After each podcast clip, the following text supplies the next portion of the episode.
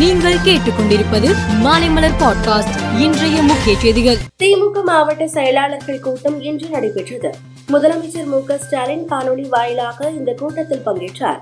அப்போது அவர் பேசுகையில் பாராளுமன்ற தேர்தலில் நாம் நாற்பது தொகுதிகளிலும் வெற்றி பெற வேண்டும் என்றும் இல்லந்தோறும் ஸ்டாலினின் குரல் என்ற தலைப்பில் இருபத்தி ஆறாம் தேதி முதல் வீடு வீடாக தேர்தல் பிரச்சாரமாக நடத்த வேண்டும் என்றும் கூறினார்.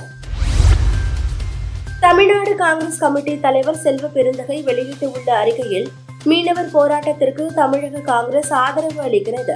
வரும் இருபத்தி எட்டாம் தேதி தூத்துக்குடி குலசேகரப்பட்டினத்தில் ராக்கெட் ஏவுதளத்திற்கு அடிக்கல் நாட்ட வரும் பிரதமர் நரேந்திர மோடிக்கு எதிராக கருப்பு கொடி காட்டி ஆர்ப்பாட்டம் நடத்த உள்ளோம் என தெரிவித்துள்ளார் தமிழ்நாடு விளையாட்டு மேம்பாட்டு ஆணையத்தின் சார்பில் கலைவாணர் அரங்கத்தில் இன்று உயரிய ஊக்கத்தொகை வழங்கும் விழா நடைபெற்றது.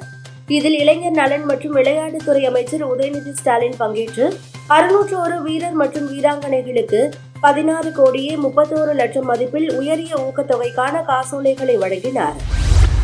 சென்னை வந்துள்ள இந்திய தலைமை தேர்தல் ஆணையர் ராஜீவ்குமார் அங்கீகரிக்கப்பட்ட தேசிய மற்றும் மாநில கட்சிகளின் பிரதிநிதிகளுடன் இன்று ஆலோசனை நடத்தினார். அப்போது தமிழகத்தில் பாராளுமன்ற தேர்தலை ஒரே கட்டமாக நடத்த வேண்டும் என அனைத்து கட்சிகளும் வலியுறுத்தினார் உத்தரப்பிரதேசத்தில் தனது சொந்த தொகுதியான வாரணாசிக்கு சென்ற பிரதமர் மோடி சந்த் ரவிதாஸின் அறுநூற்று நாற்பத்தி ஏழாவது பிறந்த நாள் நிகழ்ச்சியில் பங்கேற்றார்.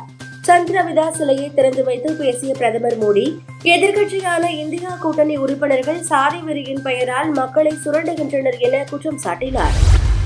இஸ்ரேல் ஆக்கிரமித்து உள்ள மேற்கு கரை பகுதியில் கிழக்கு ஜெருசலேம் பிரதான நெடுஞ்சாலையில் உள்ள சோதனை சாவடி அருகே மர்ம நபர்கள் மூன்று பேர் காரில் சென்றவர்கள் மீது சரமாரியாக துப்பாக்கியால் சுட்டனர்.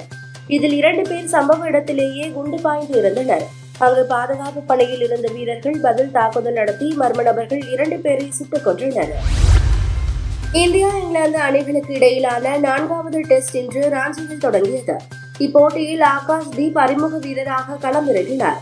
பும்ரா அணிக்கு எவ்வாறு பங்களிப்பாரோ அதேபோல் தானும் பங்களிப்பேன் என்ற உறுதியுடன் பந்து வீசிய அவர் ஜாக் ராணி பென்டகட் மற்றும் ஒல்லிபோப் ஆகிய முன்னணி வீரர்களை விரைவில் வெளியேற்றி அசத்தினார் மேலும் செய்திகளுக்கு மாலை மலர் பாட்காஸ்டை பாருங்கள்.